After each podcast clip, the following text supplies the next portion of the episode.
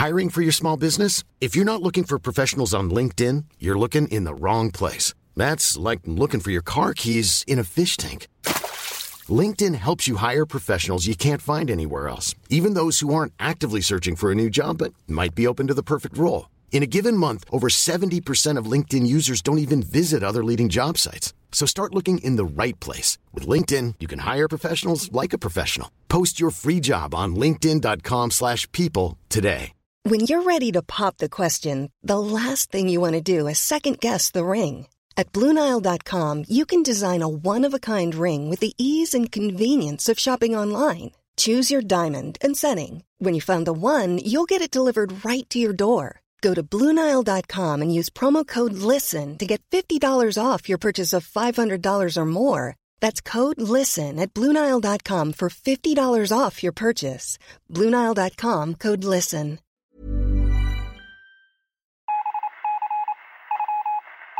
You're listening to Achten Millwall.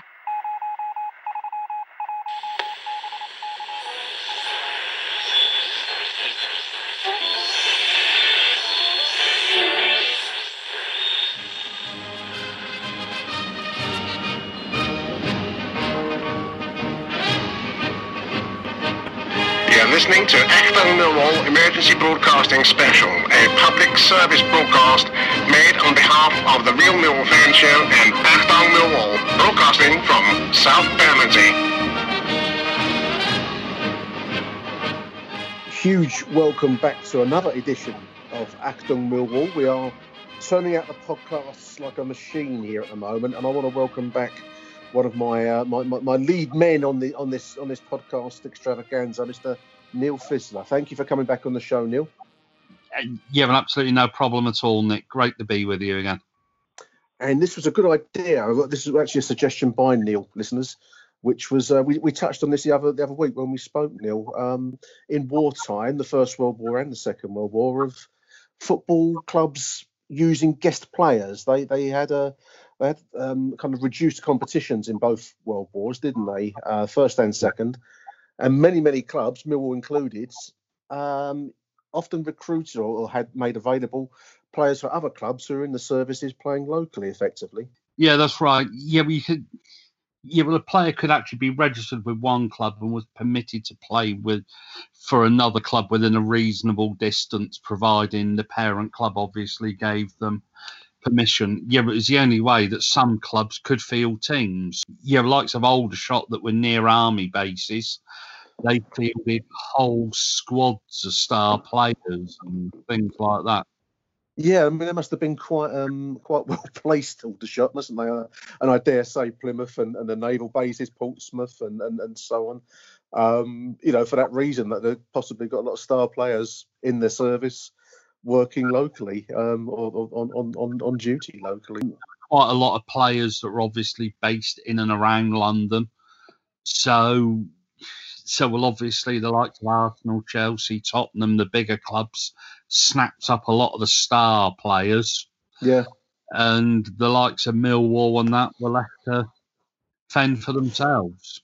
Get the crumbs that fell from the rich clubs' table. As that's always been the way of Millwall FC ever since, um, well, ever since Victorian times, I think. But there we are. Um, so just to set the scene for listeners, um, the First World War began in August 1914, and this is something I've always found quite strange, Neil. I don't know. Um, I don't know how you how you uh, feel, but the professional football continued um, after the declaration of war. Initially, um, 1914-15 season was played to a conclusion with league champions and an FA Cup final. It was a very strange idea when you look back at it now, isn't it? Yeah, well, I guess they. Yeah, well, I guess that they didn't have bombs falling and whatever else in this country, but but well, I would have thought that players would have been called up and taken away, and yeah, I'm surprised that yeah, well, whole sides, yeah, like Orient, they provided hell of a lot of players, hell of a lot killed. Yeah, absolutely. Early part of the First World War, it was a volunteer army. Um, as war was declared, it was still the pre-war, quite small British army. It wasn't wasn't of any great size. We were much more of a, a naval power in those those far off times now. Um, war was declared in August 1914, and as you say rightly, Neil, many many clubs, Millwall included, um, players joined up. There was a huge wave of volunteering in the early part of, of the First World War, um, and I, I, did find a reference in the um, the James Murray book, Lions of the South, how um, the Millwall squad, uh, the FC joined the Nun- Nunhead Shooting Club, which would be in Nun- Nunhead locally. Yeah. And some of the younger unmarried members of the first team enlisted. Uh, and the names I've got here, which um, you may you may recognise yourselves, listeners, is Bill Voisey, um, Sullivan. I don't have a first name for Sullivan. Um, Wood and Leach, all members of the first team, um, joined up, and Leach became the first uh, mill player to be injured by shrapnel in one of the early exchanges in France. Um, it's quite something, really. Now, I mean, I know many other clubs did the same. I believe um, and you mentioned Orient, I believe uh, in Scotland, Hearts, uh, their, their, entire squad joined up, volunteered for the front. Um, quite a quite a wave of patriotism in that early part of the war. Yeah, well, I think yeah, well, a lot of them joined the Middlesex Regiment. Yeah, were that were actually, I think it was Major Buckley, wasn't it? Was something to do with them. Was that the footballers' battalion? They yeah. formed a footballers' battalion. Yeah. Um, yeah. Right many um, many many many players would join up many would see action and many many would perish um, in the, in those great battles of, of, of, the early part of the First World War. Um, the Den, like many other football clubs, became a match day recruitment centre for to um, encourage young men to join up. Um, and I found a, a program reference, well, actually, is an advert. Men, men, of Millwall, don't be left behind. Um, you know, join the army. Um, and there was a, a, great reference in the in the program notes, which I'll quote. Uh, now then, you young lads, looking on uh, to the football, I mean, looking on the football, who have no responsibilities at home uh, in the shape of useful work um, or family ties, do your bit and join Lord Kitchener's army. Um, and as the, the book puts it, many did and many didn't return from from France. It's it's quite poignant when you look at these old posters, Neil, isn't it? There's a yeah, fate yeah, of the war. Drives home, yeah, but the whole thing really, and I think everybody wanted to do their bit back then, didn't they? Absolutely. You, you're almost a social outcast if you didn't. Very true. Yeah, almost hence the white feathering and all that kind of nonsense that uh, that, that happened at that point. Um, the press the London press particularly were vehement in their opposition to professional football continuing. And there was even a bit of a, a press battle between Millwall Football Club, who um, I think took the view, rightly or wrongly, um, that the the playing of football was a, a welcome distraction um, for for the people um, and and servicemen at home. And then you know, the, obviously by the the, uh, the late part of 1915, um, I, th- I think um, it was no longer viable to continue the professional game, Neil, was it? I mean, the casualty rate was mounting. Um, the battles were becoming ever more horrendous. The weapons were ever more modern. And I think many clubs just didn't have the, the players available to to take the field And in the end, hence the rise of the guest system that followed in in 1915 16. Yes, well, yeah, we can understand why they did it yeah, but they were struggling to put teams together. Uh, yeah, well, as you, yeah, as you quite rightly say, people, uh, yeah, players have been called up and they were just struggling. Absolutely. Um, I mean, the, the, the, competition changed. There was, it was uh, Mill was still Southern League members at the outbreak of the First World War. The Football League and Southern League at that point were roughly on a on a par. Though I think probably the the Football League was the rising power in, in the game, and the Southern League was on its um, you know, on it on its uh, on, on in its final final years. But Millwall was a Southern League member, um, and and out the Northern clubs mostly in the Football League. They were those competitions were suspended from 1915-16, and something called the London Combination was formed up, um, which was pretty much. I, I, imagine I would have done this in the Midlands and in the North and in the West. Local competitions didn't involve an awful lot of travelling you know, short distances and um, pretty much um, fr- friendly competitions in some some ways, I suppose. When you look at those those times. Yeah, but they split them actually. They yeah, they're the principal tournament that ran between September and January, and then they had a supplementary tournament that ran from February to April. Right. And right. you played, yeah, we just played your local teams, yeah, teams in and around the London area, including the likes of Croydon Common that actually folded after the war. There's a name because they're a big club. Croydon Common were listed on all of the pre First World War fixture lists for Millwall. Quite a big name in their time, weren't they? And then, as you say, they disappeared at the end of the of the conflict. Yeah, well, absolutely. Yeah, well, Millwall beat them six three in 1915 in the first uh, uh, London combination. When yeah, I mean, I think Millwall actually finished first or second. Wow, wow. I mean, I've, I've, a few notes I've taken here from the James Murray book, which is an immense body of work. And if you haven't got it, you probably won't find it other than on maybe eBay. Um, it's out of print now, but Lions of the South is wonderful stuff in terms of the the detail for these times. I mean, I, have just noted how the attendances were falling there. And Obviously, it's one thing to stage. Um, effectively, it was amateur amateur football because the professional competition had been suspended but there was um, comparatively low attendances. People's lives were focused on increasingly on the war, the effort, and, and the munition manufacture that was going to be required in this conflict. It just didn't seem to be the time or place for football, did it? Yeah, no. Well, I've just quickly had a look up here, and I think in that first season, our two biggest attendances were actually away from home against Arsenal and against West Ham. Incredible, yeah. Yeah, well, at home we were getting two, three, four thousand. So. Absolutely, absolutely. So, as you quite rightly say, people were put off and they're focusing and their attentions were elsewhere. Rightly so, rightly so. I mean, the um, as you say, the, the, the system was allowed because the clubs were effectively amateur now, um, so no wages were being paid to, to the players. Um, I imagine some form of um, you know uh, fees of some sort for travel or something of that kind, possibly. But um, they fitted it in with their army, or at that time, just their naval or army duties. Um, flying corps was part of the army at that point.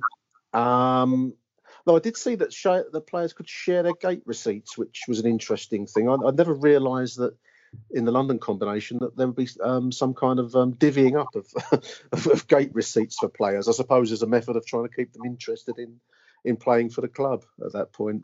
Um, yeah, I guess that. Yeah, well, I guess that they were probably under the table payments and yeah, what, what else going on.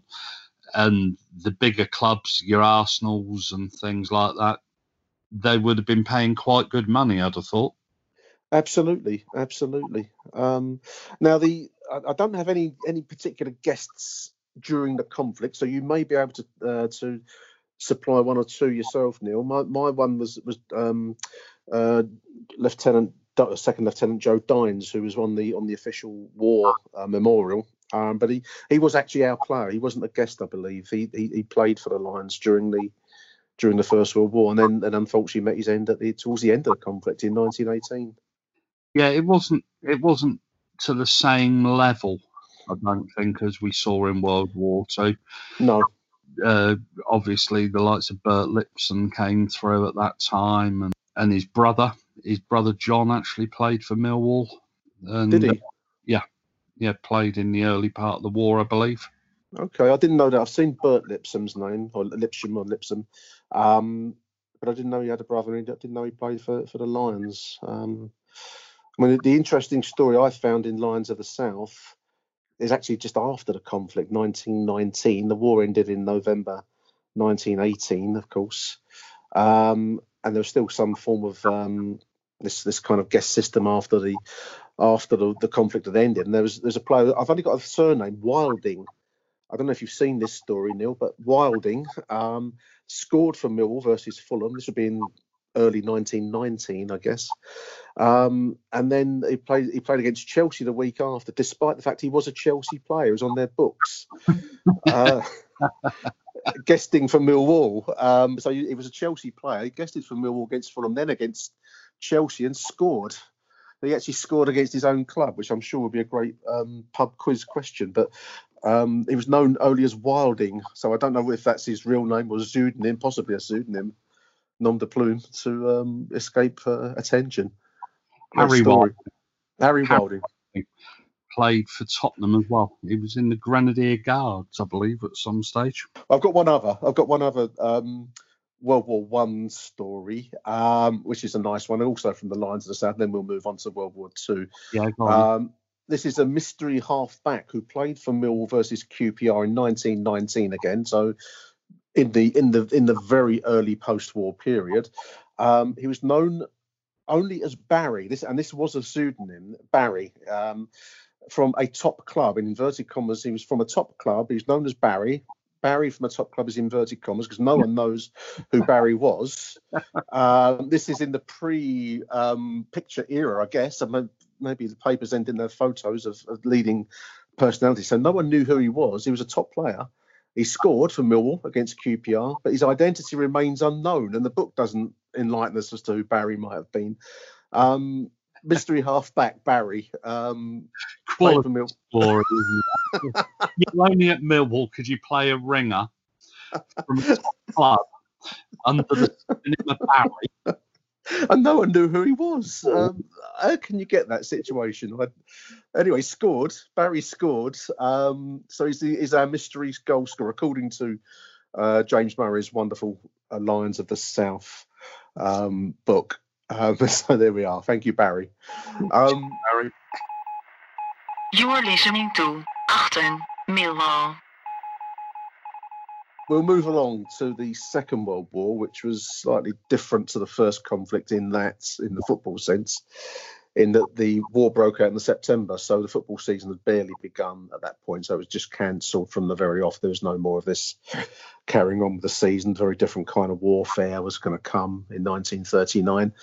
Um, football was suspended, but gradually, uh, Neil, you got the a reversion to the again the amateur uh, approach, London combinational versions of it um, with guest players increasing as the Second World War progressed. Yeah, just as we actually, yeah, we just as we actually touched on, I think, yeah, but I think initially it started as like a Southwest Regional League or a yeah, the South League Division A.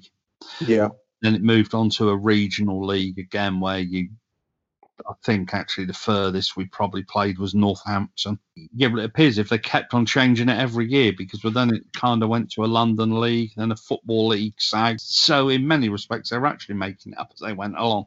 I got a sense reading the um, the James Murray book that there was some tension between the London clubs, particularly and authorities, football league authorities, as to the structure of the um, competition. I mean, obviously, air, air raids would be a factor. Um, you know, a couple of games were abandoned due to air, air raids, German air raids, um, in early 1940, 41. Uh, and travel, travel was very difficult at this time. You know, it wasn't you couldn't just jump on a train for no reason. You had to have a a real and valid reason, and you know, be able to justify that reason for moving around the country. So away away travel would be very difficult to to get organised, and I think that was part of the tension between Millwall, particularly, and, and the football league you, you mentioned air raids. There's a fantastic game. I think it was in December 1939. Little old Millwall pitch up hmm. down the valley. People were winning 4 2 with one minute to go. Yep. The air raid sirens starts falling from anti-aircraft guns on top of the crowd. The crowd oh. flying for cover, and then when the all clear was eventually sounded, the final minute was played. Wow, they played the final minute. they played the final minute. what stuff were they made out of in those times, Neil? I, I, you know, an air raid takes place, bombs are falling from the sky, death, and they, st- they still come back and finish the game. It, it was a different different breed of people back then. I, I, I take my hat off to that whole well, both generations, first and second World War conflict, they they they were made from different different material. I mean, that's a great story. An air raid takes place. They come back and finish the match. um, I mean, obviously, there's a famous photo. You probably have seen it. It's in the Lions of the South. The Den took a, a pounding um, in 1943. Yep. Um, famous cra- crater impact on the um, uh, the halfway line meets the the Ilderton Road end, the dog trackers at that point. Um, huge, great crater. And, and in a similar vein, um, a match is taking place whilst people are standing on the rubble, aren't they? I mean, they're basically standing on the halfway line terracing with half of it missing due to this this huge landmine that dropped there. Yeah, but I think that what had happened was it actually dropped uh, in between two games. I think yeah.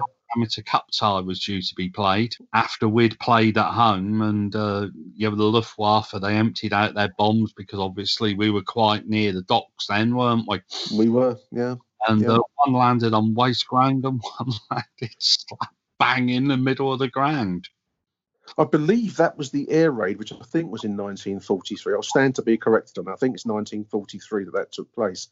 And I believe that our manager then was Bill Voisey, who was a, a Millwall playing legend in his own right. That's the right word. Um, mo- modern kind of word, but I'll use it for, on this occasion. Forgive me. But he was also um, a decorated, highly decorated First World War hero in his own right, and he was injured in that in that um, bombing raid. And I think that was largely responsible for him retiring from management at that point. Neil. Yeah, funnily enough, when I was looking through the notes earlier on, he actually picked himself earlier in the war to play in a cup tie. And um, I think I read that. Yeah, he played. I mean, it was, it was at the age of forty something, and he was because we were shorter players um, yeah. for the reason, reasons we've touched on. But Bill, Bill Voisey, I mean, it, it, it, I, I, might do a show in his own right because I think he's a name that we need to know at Millwall because he actually held the military medal, um, the Belgian Croix de Guerre, and I think it's Distinguished Conduct Medal from the First World War. Um, and believe me, listeners, you don't get any of those for, for, for nothing. You know, they, they're the highly higher decorations. A very brave man, and yeah, but especially not then. Absolutely. Fought on the Western Front, um, decorated by the Belgians and by the British. Um, managed Millwall. I think he played for the Olymp in the Olympic team, the British Olympic team. Managed the club in the war, um, and was was injured in in this this um, you know uh, devastating air raid. It actually huge you know caused a huge amount of damage to the to the old den it's a wonderful photo. I might I might find it and post it out with this this, this show because it's I always I always enjoy looking at that. So people standing on bits of rubble on the you know on the on the, on the terracing. Um, Imagine it now they'd have like a twenty meters exclusion zone around it, wouldn't they? And nowadays, yeah, we'd you'd have you'd, well, you, the the place wouldn't open in the first place, would it? You know, but there you know, we are. Carved from different stuff. Yeah. So what we thought we'd do, Neil and I, listeners, is run through a list of guest guest players. People, these will be largely speaking um, players from other clubs who played for Millwall um, under on, on, in the Liners shirt, but they would have been other other teams' players really. Um, but I'm going to kick off, if I may, Neil. And you, you've probably got a lot more than me because I, I know how I know how these shows work. I, I put up a few names and Neil floods me with um, you know 15 in response. Um, but I'm going to kick off with a famous Millwall player, J.R. Smith, um, Reggie Smith, yep. known as. Went on managers. Yeah, played for Dundee. Um, this was in 1944, October 1944. He's a Millwall player. Um, he was stationed in the, I believe it was the RAF. I could be wrong on that, but he was in the Dundee area and played for Dundee versus Aberdeen in one of the Scottish local competitions uh, in October 1944, and that is reported by the Dundee Courier. J.R. Smith, um, quite a famous player pre-war, I believe. He was an England international, I think, Neil, wasn't he? J.R. Smith? Yeah, yeah, no, very, very famous. Yeah, Reggie Smith. You would be around the time of the 30s uh, FA Cup semi-final. Uh, yeah. Division Three South title winning side. Absolutely, absolutely, and they guested for Dundee I don't know what the outcome of the game was, um, but I just found it interesting. There he was up there in Dundee, and uh, he turned out for the uh, for the Dark Blues, I believe they are Dundee FC. Um, what ones you got, Neil? You got, I've got one. You give me you give me two, and I'll give you one in return. Right. So players that have guested for Millwall. Yeah. Uh, Seton Airlie. Wow. Seton Airlie. Sorry, Airlie. No doubt. Right. You were no less played for Celtic. Cairns, Worcester City, uh, guested for Derby, Nottingham Forest, uh, Chelsea, and Leicester. Nothing too uh, nothing too memorable about that, but uh, was actually conscripted to the Honourable Artillery Company.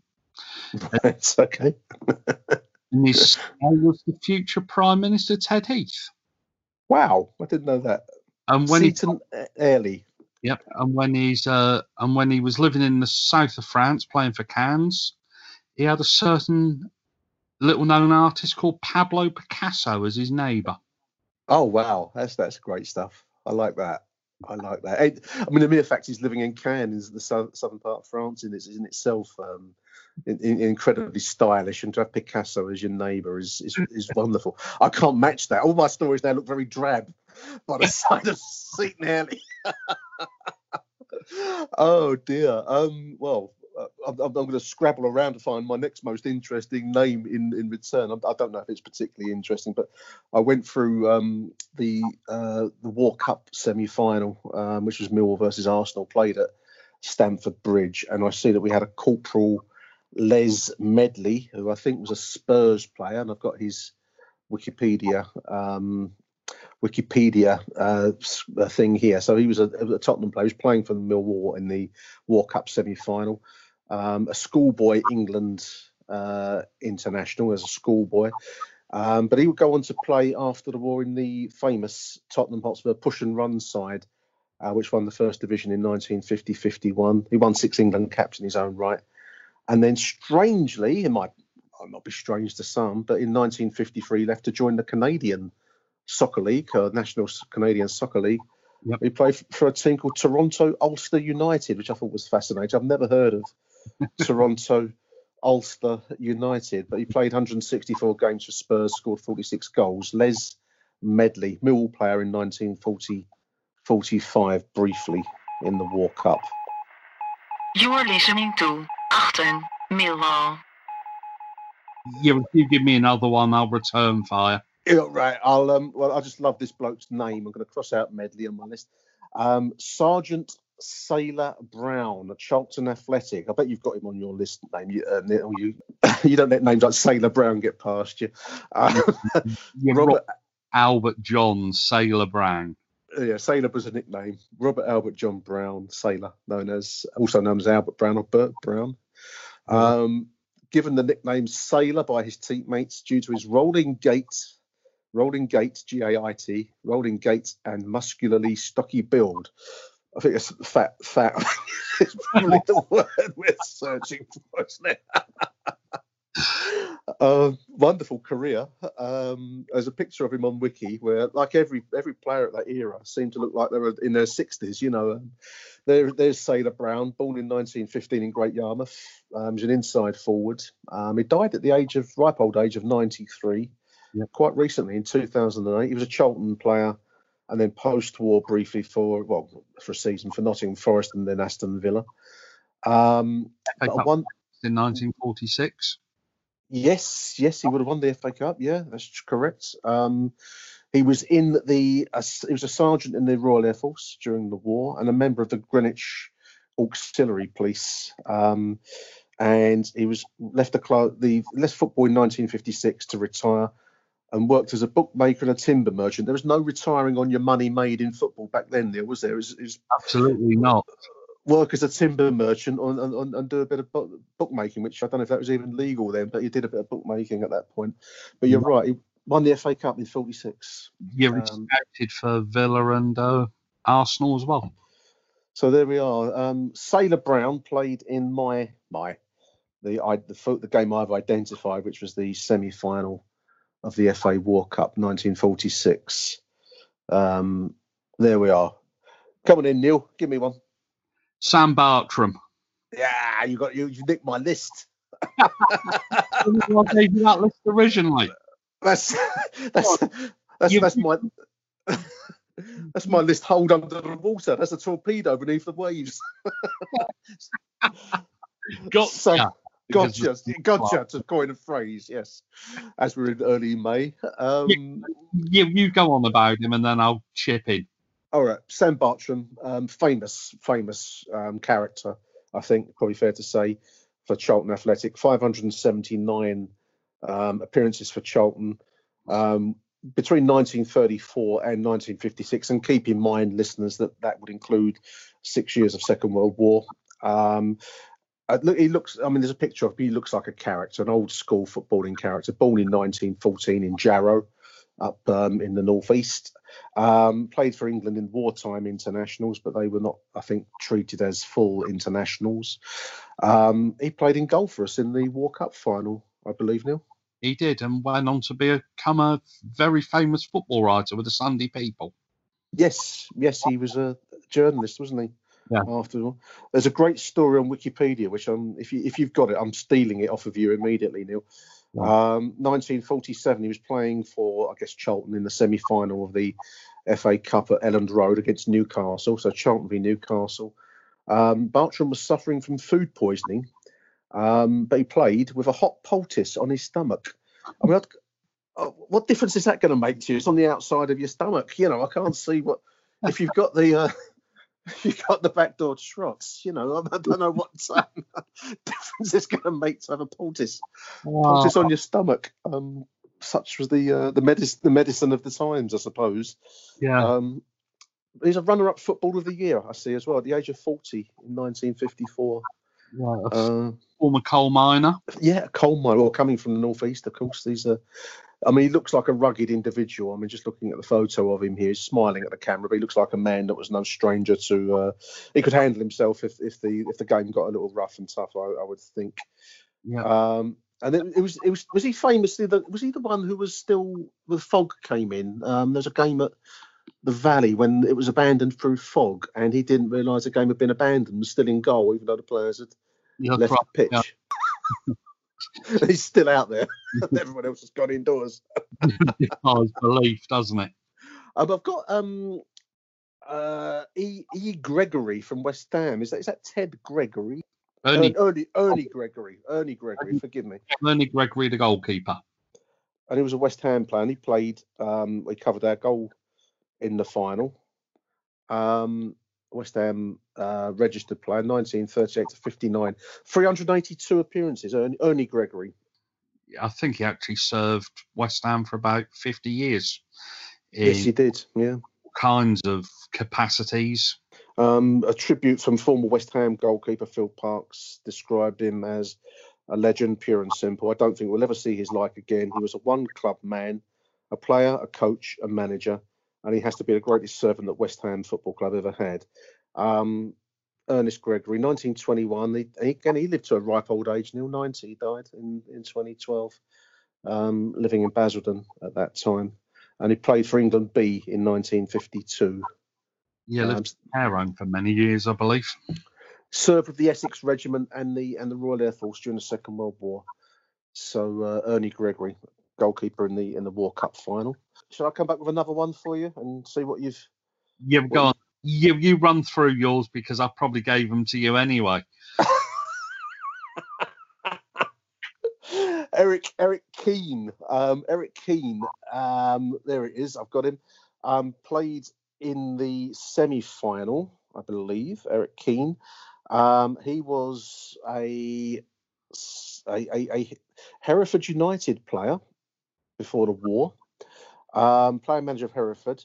Um, the only thing I found of any particular interest with, with Eric Keen, and you might have more on it than me, Neil, but um, he managed Egypt, in the, which was a very strange move to manage Egypt in the post-war period.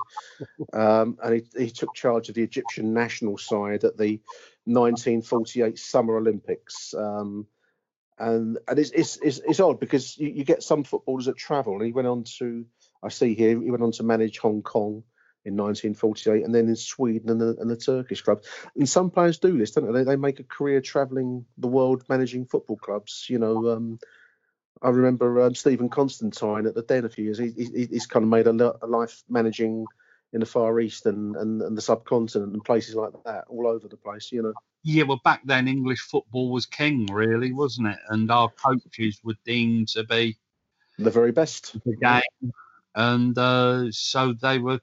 So consequently, they were in great demand. Absolutely. Um, managed Turkish club side Besiktas briefly in 1949 and 50. Eric Keen. And this is going to be my last one. Um, George Marks, Arsenal, RAF, and England. And he, he got he obtained permission to play for Millwall in um, uh, South, uh, uh, playing at Southampton at the time, playing for Southampton. Um, and this was in 1943. Um, George Marks was a um, Arsenal player briefly, and then after the war played for Blackburn Rovers. Re- uh, retired as a local government officer, which seems like a very mundane way to having been having been a local government officer in my time myself, that is the most mundane way to see out a footballing career. George George Marks he played for Arsenal. Uh, he was in the um, uh, the famous film called The Arsenal Stadium Mystery. Apparently, he was, he was, featured in that, which was shot at the at the Highbury ground. And um, as I say, played for England in the war wartime. Um, and then after after the football, he became local government officer, which seems like a, a drab way for it all to finish up, in my opinion. Um, Very patient man. He spent ten years at Arsenal. I think he only played about twice. He was a professional reserve, I would think.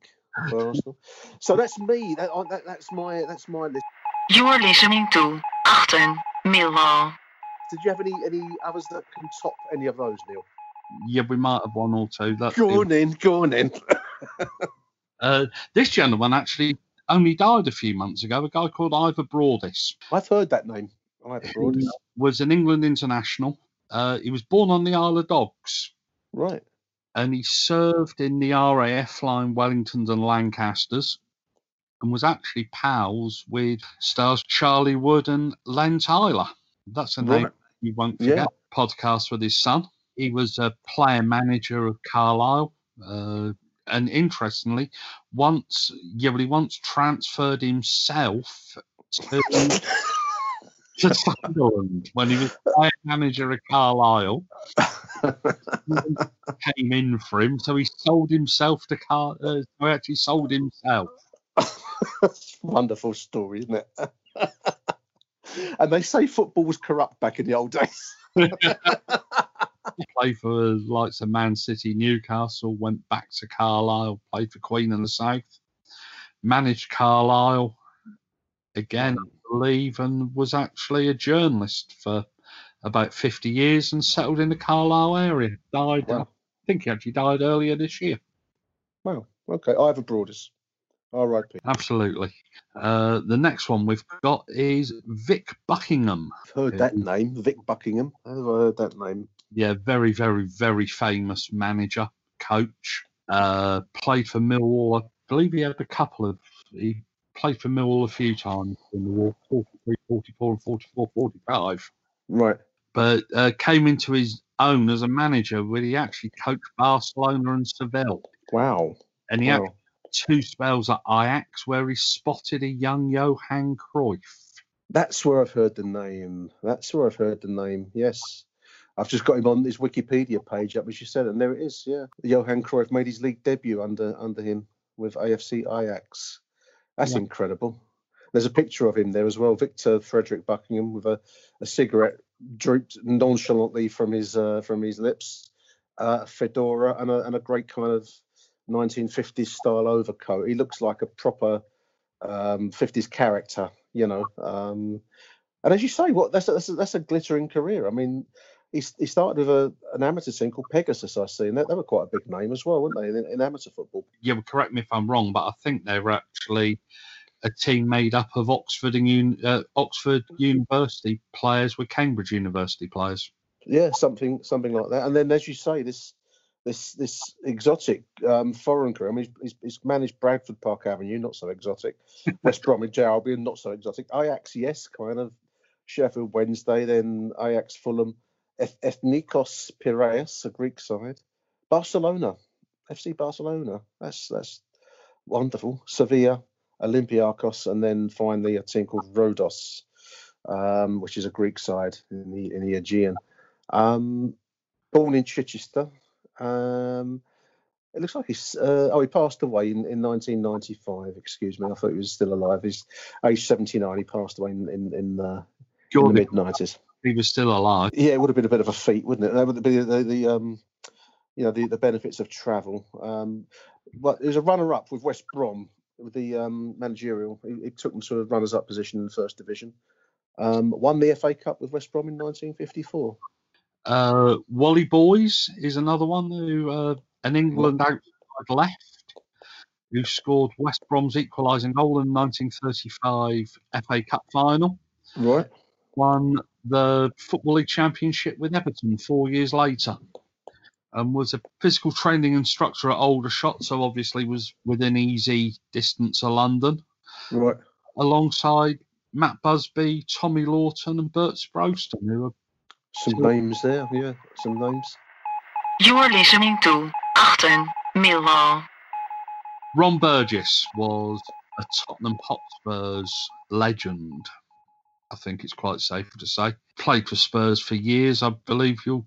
you're yeah, Tottenham 1938 to 54, 297 appearances, and again, say the same things we said with um, Sam Bartram. That would include the Second World War, so yeah. um, just short of 300 appearances, 14 goals. He then went on to Swansea, Swansea Town, as they were known then. Um,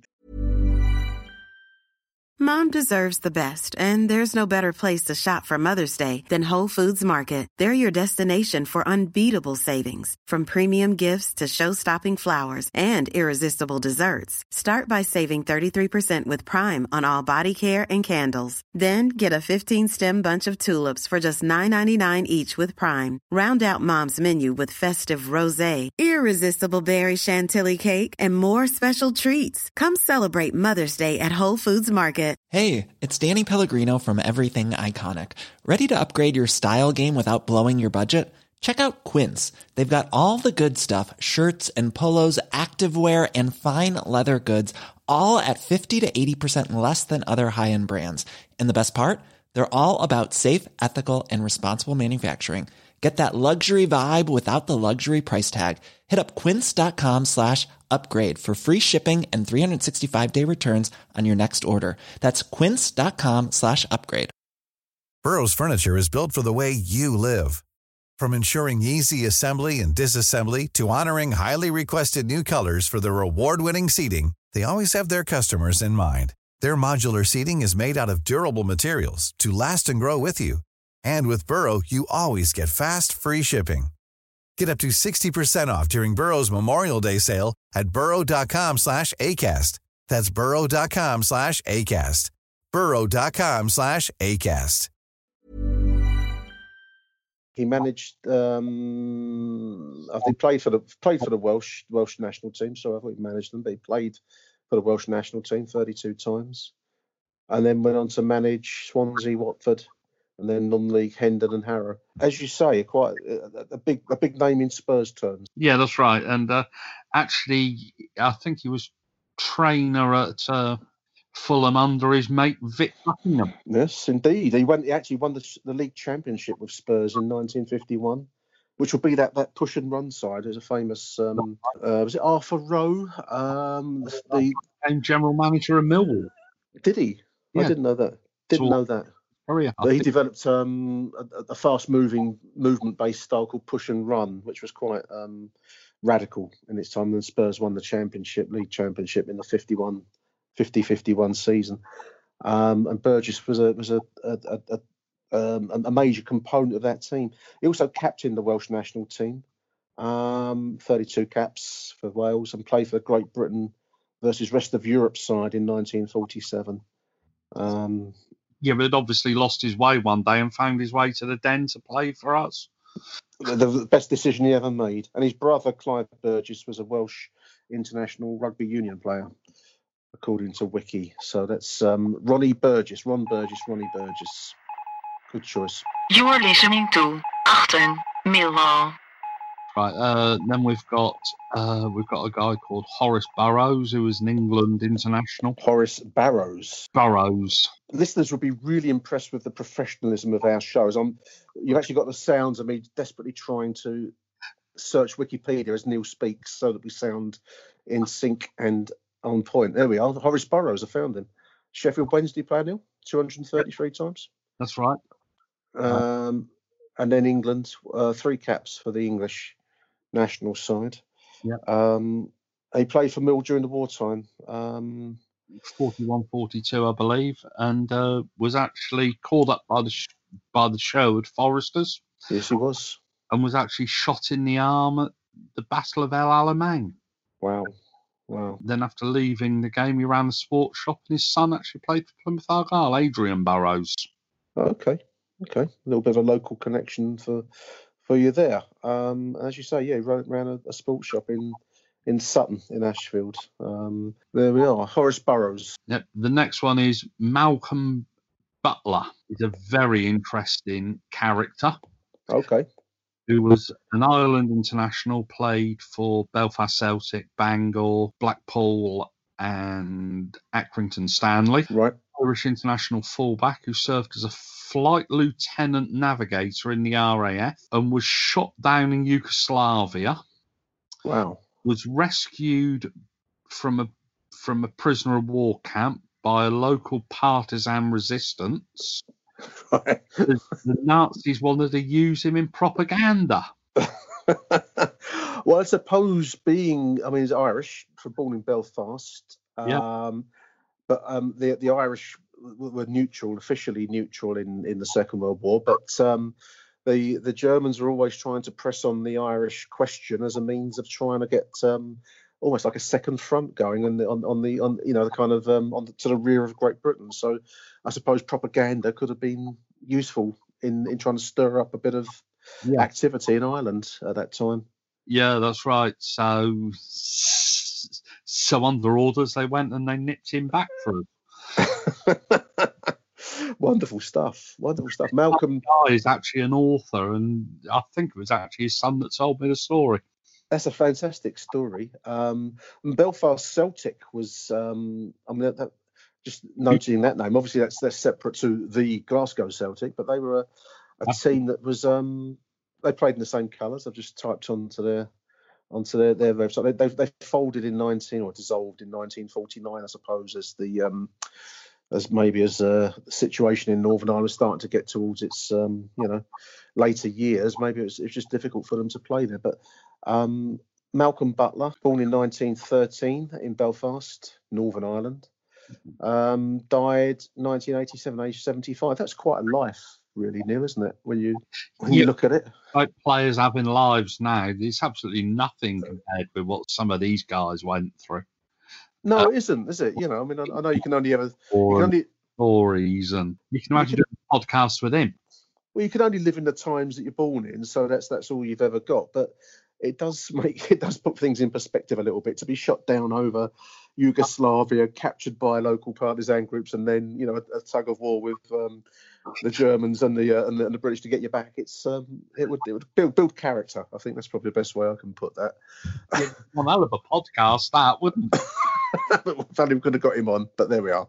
I think you see, uh, one of the reasons I like to do these shows, listeners, and I, it's great to get Neil on here, is because I just think that these are stories and names that need to be spoken because hopefully this is how you this is how their, their names continue on. I mean, I know it's only a podcast and I get it, it's only a sports Millwall show, but it, I just think it's important that we that we tell these stories so that others can hear them and that hopefully it gets passed on further down the line. That's that's my um that's my motive behind a lot of these these kinds of shows. So Malcolm Malcolm Butler. Yeah, but that's all that matters. And somebody, yeah, as you say, takes away a little bit of what's A little bit happened, of history. Yeah, a little bit of history.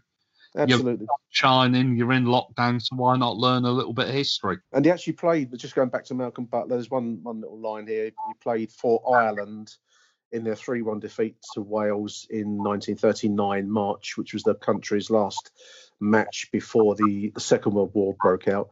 Um, the the Irish national team was always a confusing thing back then because you had Ireland was was what we would call Northern Ireland now. It was also the Republic of Ireland, um, which would be the Irish Free State, I think, to get it get right. my my terminology correct. So I'm sure if if any Irish listeners are being offended by anything I've said, I apologise if my name name naming regime is wrong. But I think it was um, the Irish Free State or era, um, Ireland, many many names, many different formats of Ireland. But um, and I think uh, Irish players could play for either version of Ireland. You know, you could choose to play for the the north or the south, depending on your allegiances or um, personal personal choice, so to speak.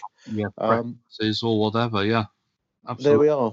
So he played in the last Irish game, whether that's the North or South, I, I don't know, but that was the last the last Irish match before World War II broke out. Malcolm Butler. You are listening to Achtung Millwall. Guy with an interesting name, Jumbo Jack Chisholm, as he was known. J- Jumbo Jumbo Jack Chisholm. I'm, I'm typing this into Wikipedia as as as Neil speaks. There it is, Jumbo Jack Chisholm. Very interesting character. Useful. Yeah, he was actually a useful cricketer and could have actually featured on our cricketers podcast because he actually played once for Middlesex in 1947. There he is, Jack Richardson Chisholm, born in Edmonton, um, 1924, uh, passed away in 1977, age 52, quite quite young, really, centre half, and he played he played 1946-47 for Spurs. Yep. Um, keen cricketer. Yeah, you're right. Middle, Middlesex, 1947, alongside Compton and, and Edrich, Bill Edrich. Yeah, but he was actually yeah, but he was actually a player that Millwall tried to sign, I believe, from Sheffield United. Right. And uh, the deal fell through because I don't think we were offering them enough money. We'd probably offer them a couple of huge cards.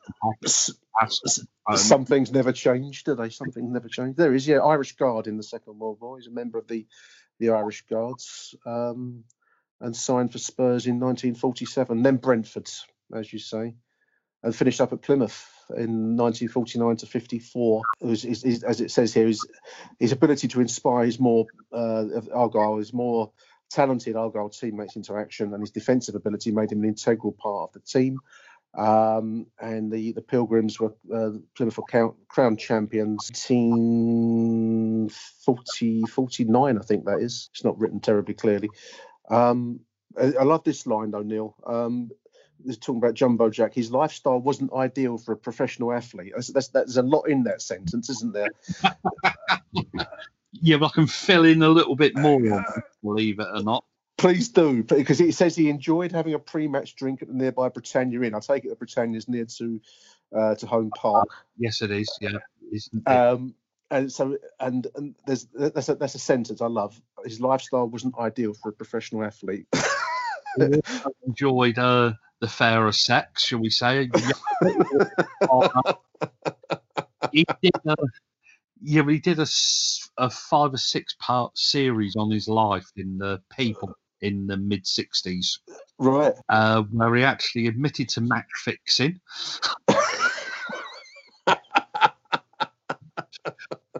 uh, and yeah, we were quite open about how people would give him a brown envelope and have him such practices and uh, and how he and how he used to uh, meet up with the director, yeah, with the doors for one of Plymouth's directors on a regular basis, and wonderful just, character. Just yeah, a character and a half, absolute character and a half, and uh, and yeah, well, all the time he wouldn't actually move his family from London down. I wonder why. I wonder why. I wonder why. I mean, I'm just looking at his photo. I mean, there's a photo on Wikipedia. He's, he's um, sometimes you can look at a face, even though this is a, taken in the 1950s, I guess and you can see um, what's the word? I'm sorry, it's like a roguish charm to the bloke. You can, you wouldn't want to mess around with him. You can see that he's, um, you can see how he, he'd, he'd have a way with the ladies, um, and yet you could probably find yourself liking him, even though he probably, you know, cause mayhem in your own life. But you could, you could, you, could, you couldn't help but like him. Yeah, and and went on to actually manage Romford. Yeah, but he actually admitted to match fixing when he was managing. they didn't actually, yeah, they didn't ban him, which is even more amazing. I mean, again, it says it left a mark on on everyone involved with the club, and I think that's meant both roguishly and and and um, sentimentally. I think probably the best way I can put it. He left a mark on everyone involved with the club, Plymouth, and is remembered to this day. In his honour, the club named a hospitality uh, suite at Home Park after him, called the Chisholm Chisholm Lounge. Um, he died in Leytonstone in 1977. So, what a character! He's, he's, they've got him listed on the website, the Plymouth Argyle Hall of Fame. Um, won the Football League third championship in 1951-52. That was with Plymouth, Plymouth Argyle. Um, what a character, Jumbo Jack Chisholm. That's a wonderful, wonderful story, Neil. right. Uh, yeah, well, I can't really. Yeah, but that one was the next one. It's George Eastham. George Eastham. Oh, well, he's a name. George Eastham is a name, but he, maybe not quite so flamboyant as. Um, yeah, this is George Eastham Senior. Senior. Okay. His son was, of course, uh, George Eastham, who played for Arsenal in England. Yes, he did. Yeah. was responsible for the freedom of movements for footballers.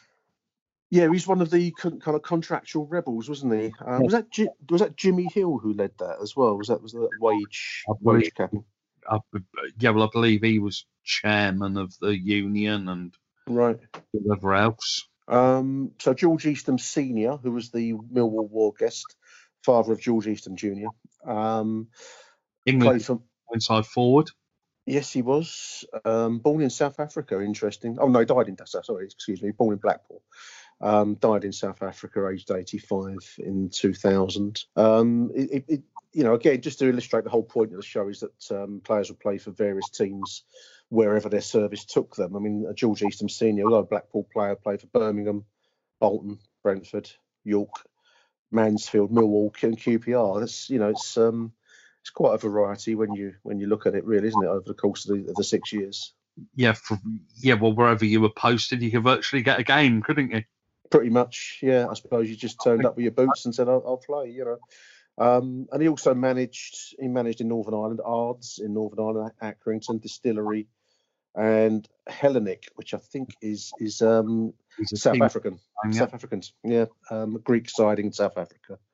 George Eastham Senior, wonderful stuff. Father of George Eastham Junior, probably more famous of the two. Then we'll go on to Willie Fagan. Willie Fagan, who won he won the league with Liverpool in 1947. Fagan, there he is. Um, yes, there he is. In 1937, I believe in 1950. You correct me if I'm wrong. He's uh, he was a Celtic player. Um, then he moved to Preston. Liverpool 1937 to 52. So again, that as we keep saying, that would include the the yep. Second World War periods. Um, then briefly Distillery in Northern Ireland finished his career playing for Weymouth. He was a an unofficial, unofficial Scottish international in 1945. I guess in those war uh, victory internationals that they they um, they had. Um, after after hanging up his boots, nearly became a Borstal officer. That's a grim grim old profession, isn't it? well, yeah. Well, yeah. Well, first of all in Portland, and then I believe he moved to Wellingborough. uh, um, so yeah, it became a Borstal, which was like a like a like a, an approved school. I don't, don't think they have. There's like a youth offenders kind of. Um, yeah. I think the Borstals as they were was faded away, faded out and faded away. Um, but he was when he was at um, Preston. It's uh, he was linked with um, Frank O'Donnell, Celt- Hugh O'Donnell, Celtic players, and future managerial great Bill Shankly um, within the same team at Preston. Um, and as you say, it went on to, onto Liverpool um, post war. You are listening to Achtung Millwall. The next one on my list is actually Hung Ying Soo. Hung? Yeah, yeah, was better known as Frank Soo. Frank Soo. that's easier. S double O, I guess. Yes, that's right. Yeah. There it is. Frank Soo. Um, yes, he's a that's an interesting character. A, a, a mixed race Chinese and English uh, English professional footballer, born in Buxton in 1914. That's right. Uh, wow. wow. Apparently, the first player of Chinese origin in the Football League. Yeah. Uh, yeah. Chinese sailor and was actually the first non white player to represent England when he won nine wartime caps Apparently. Wow. Inside left, he played half back, was like a, a, a midfielder, midfielder left kind of position, I guess, inside left, half back. Um, Frank Soo started his career with um, Prescot Cables in non-league, so in Stoke City, um, and that would be through the wartime period. 1945, he then moved to Leicester and Luton Town, uh, and played, as you say, Neil, for the England national side war team during 1942-45 um, and some managerial um, credentials as well. Um, managed in in, in Scandinavia um, and Norway Sweden. 52 Olympics. Yes, he did. Um, coached Norway at the 52 Olympics. What an interesting character. He's, you sometimes um, think there's a whole show to be done on these individuals. I mean, as you say, his, his, his birth name is um, I can't even pronounce Ua Ua Kwong Kwong Su. Ar, oh, as a pronounced Ar Kwong Su, but he was known as Frank for obvious um, English speaking reasons, thankfully. Um, he was an air gunner in the. Um, no, that was his brother. Ronald was killed uh, in service as an air gunner in, in 168, 166 Squadron in the RAF. Um, and he married a hairdressing salon proprietor, Breda, Frida, Frida, Beryl Frida Lunt in Stoke-on-Trent in 1938. A couple honeymooned in Bournemouth. None of your, none of your um, Caribbean, um, Mauritius. Man, was that? No, no. Um, Frida was. This is interesting. Um, I mean, Frank is interesting in his own right, but um, she was she was a keen autograph hunter, so she introduced herself to Soo simply to ask for his, his signature, um, and they ma- they married. it's not bad, that is it? Yeah, there's yeah, there's one or two footballers now that probably do the same. but um, but Soo was quick and intelligent, and noted for his ability to deliver perfectly placed passes. Stan Mortensen um, wrote that uh, in his his book, his autobiography, that Soo was one of the best four wing halves he ever played with. Um, and he, as it, to quote him, he seemed incapable of a clumsy movement. So that's quite a quite a nice um, footballing, um, you know, tribute. I think there. He, he managed to, in, in Scandinavia post-war. Thanks, Soo. Right, my next one is George Ernest Wilkins, uh, father of Ray Wilkins. Oh, Oh yes, there it is. Yeah, Ernest George Wilkins um, was a professional footballer and had four footballing sons, including Ray. Yeah. George was born in Hackney, worked as a lorry boy, played for Hayes, and then signed pro for, for Brentford in 1938. Um, he played for Brentford during the war, um, including a, a, War Cup final, uh, and for the Lions at some point during the course of the war too. In that case, Neil, as a, as a guest. 3940, I believe. Served in the Royal Kent Regiment um, and then continued with Brentford after the war, but moved to, to, Bradford Park Avenue. There's a there's a team that no longer exists, famous old side, Bradford Park Avenue. And then moved to Forest, Nottingham Forest, and Leeds. Um, and he had three sons: uh, Graham, Wilkins, Ray, and Dean. I think both Graham and Dean were both professional footballers as well, Neil, weren't they? For yeah, they were. Chelsea and QPR, am I right? Played for Chelsea, I believe. Winner of the London War Cup 1941-42 with Brentford, and a guest for the, for the Lions early on in the in the Second World War. Um, you are listening to Achtung Millwall. Very famous name, Ron Greenwood. Ron Greenwood, wow, West Ham legend, I think. Yeah, uh, I think probably rightly so. Um, West uh, England manager. England manager. Um, 1982 World Cup, I think he managed England, didn't he? That's right. On, on Greenwood. Um, played as his playing career. He, he's, he's, he's, playing. I suppose he must have played as in the in the wars, uh, guesting. Um, his professional career for Bradford Park Avenue. There's that name again in 1945. Then Brentford, Chelsea, and Fulham. Fulham. Um, and then obviously as a manager, quite a long period. I mean, you don't get management of this. I suppose Arsene Wenger is the nearest you get in terms of longevity. But it was 1961 to 74, manager of West Ham. At England briefly in 77 to 82, well, briefly, but five years in 77 to 82. I remember the, the 82 World Cup where it was England. That was the first time we'd qualified for since the 1970 tournament, wasn't it? And we went to Spain. Wasn't it? Yeah, and I think didn't Paul Mariner or somebody score after about 20 seconds of a game? And that's right and we, we got to the that, that, that, strange tournament. So we got to the semi-final stage, which is like a group system, um, and I think we came quite close, but not quite good enough to get through to the to the final that that, that in that tournament. But um, I'd say he's one of the more, apart from Alf Ramsey, obviously one of the more successful England managers in many ways because he he took us as contenders into a, uh, the final stages of, of, of the major competition yeah, didn't we have a bulldog as a mascot or something That British, British, British bulldog. Yeah, we had the. Um... my favourite England kit, the white top with the well with the red and uh, That's right. Shoulders and and the admiral, the admiral top. It's like a stripe across the shoulders type of look, wasn't it?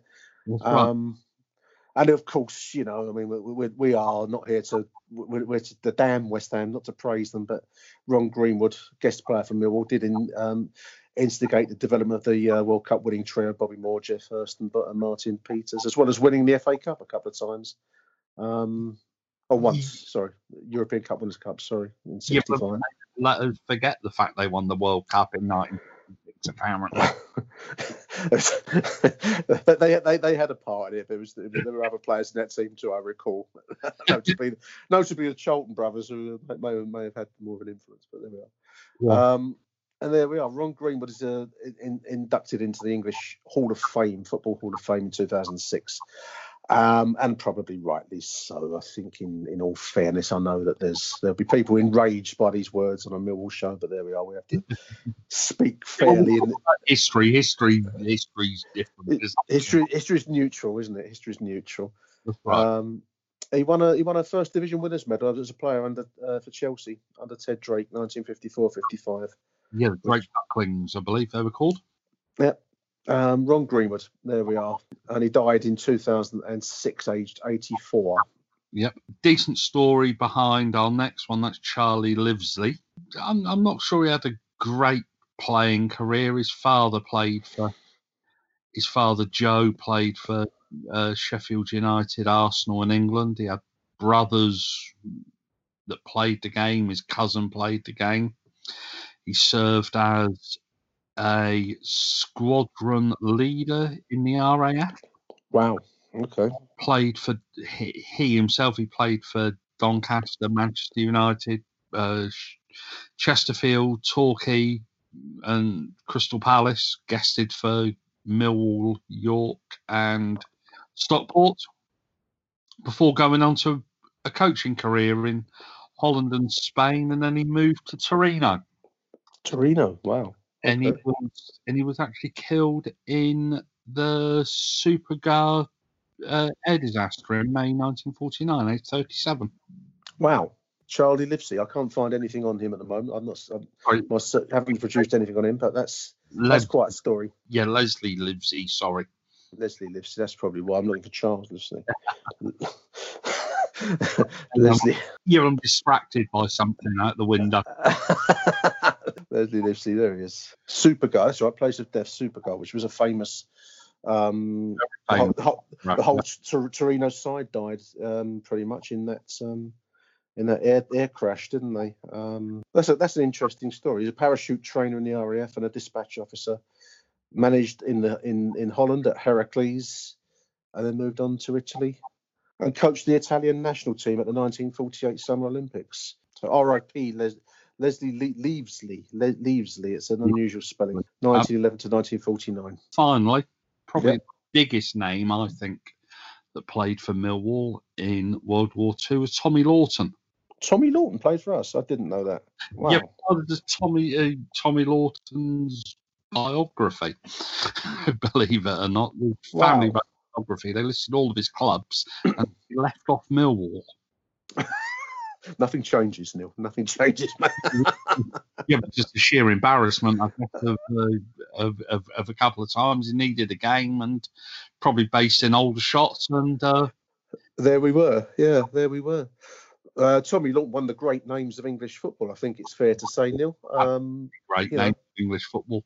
Yeah, um, 420 league appearances, including the Second World War period. We keep saying it. he was playing pre-war for Burnley and Everton, and then post-war Chelsea, Notts County, 151 appearances for Notts County, Brentford, Arsenal, um, and Kettering in in the late 50s. Um, English international. I mean, again, the, his England career is probably blighted by the fact that the war got in the way. of 1938 to 48, he made 23 uh, got 23 caps, 22 goals. That's quite a scoring record, isn't it? Um, yeah, actually one of the most lethal goal scorers this country's ever produced. I think he scored about 260 goals in in about 430 appearances, which is unbelievable strike rate. And it's, uh, Wikipedia, Tommy Lawton was regarded as widely regarded as the finest centre forward of his generation. He boasted a strong physique, good ball control, um, as well as a great passing range and a powerful shot. Um, he considered himself a two-footed player, though he's naturally right-footed. Um, his greatest strength was his ability to head the ball, um, as his muscular legs gave himself a strong jump and long hang time. Um, Stanley Matthews, no less, surmised that quite simply, Tommy was the greatest header of the ball I ever saw, and he was never booked throughout his career. Um, so strong, good ball control, great passing range, powerful shot. Never booked. No wonder he never made it at Millwall, Neil. Not, not our kind of player at all. yeah, you can imagine the first missed header. Go up. We like him a lot less talented and a lot more vicious in temper than it sounds Tommy Lawton was. yeah, that was the highlight of his career was the few games that he actually played for us. I'm, I'm sure he'd tell you. Absolutely, and um, I mean, again, just to, you know, just to close us off, I mean, there's a little insight into the different era of football back then after his playing career, given this was one of the finest players the country's ever produced, ever produced, in my opinion, he ran a pub.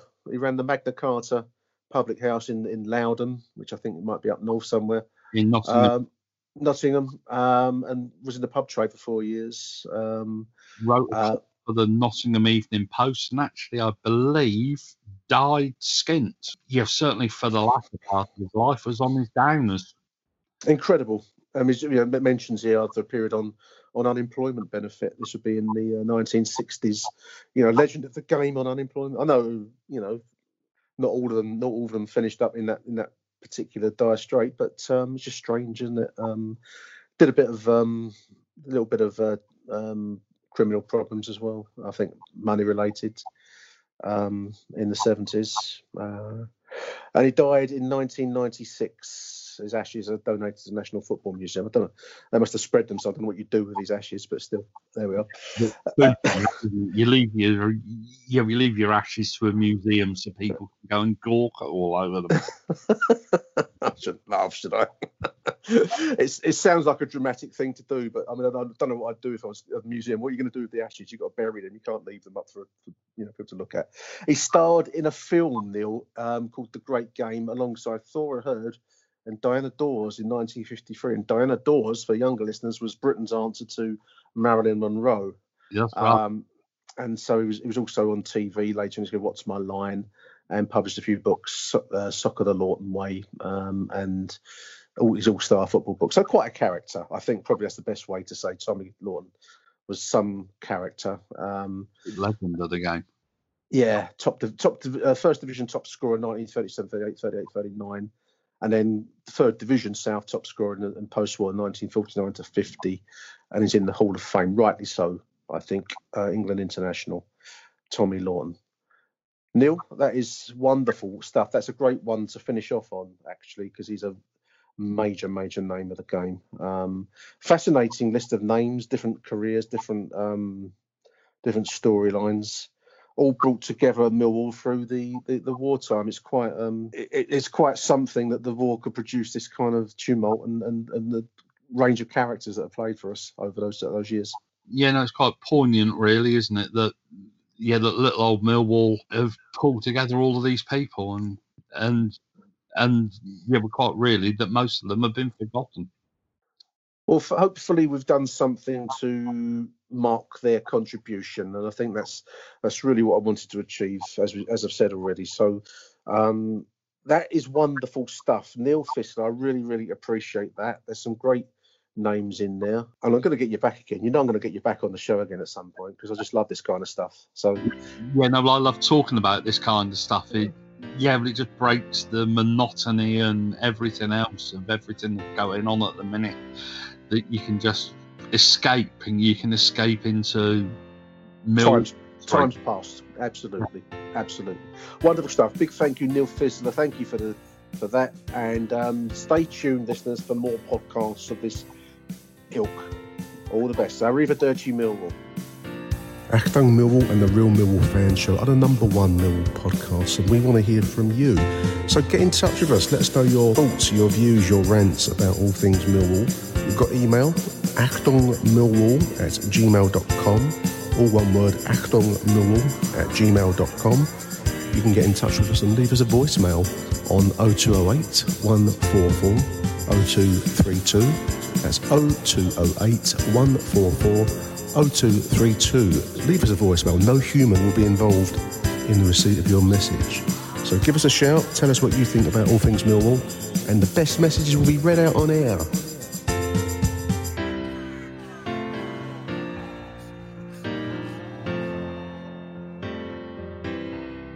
Achtung, Mehlball.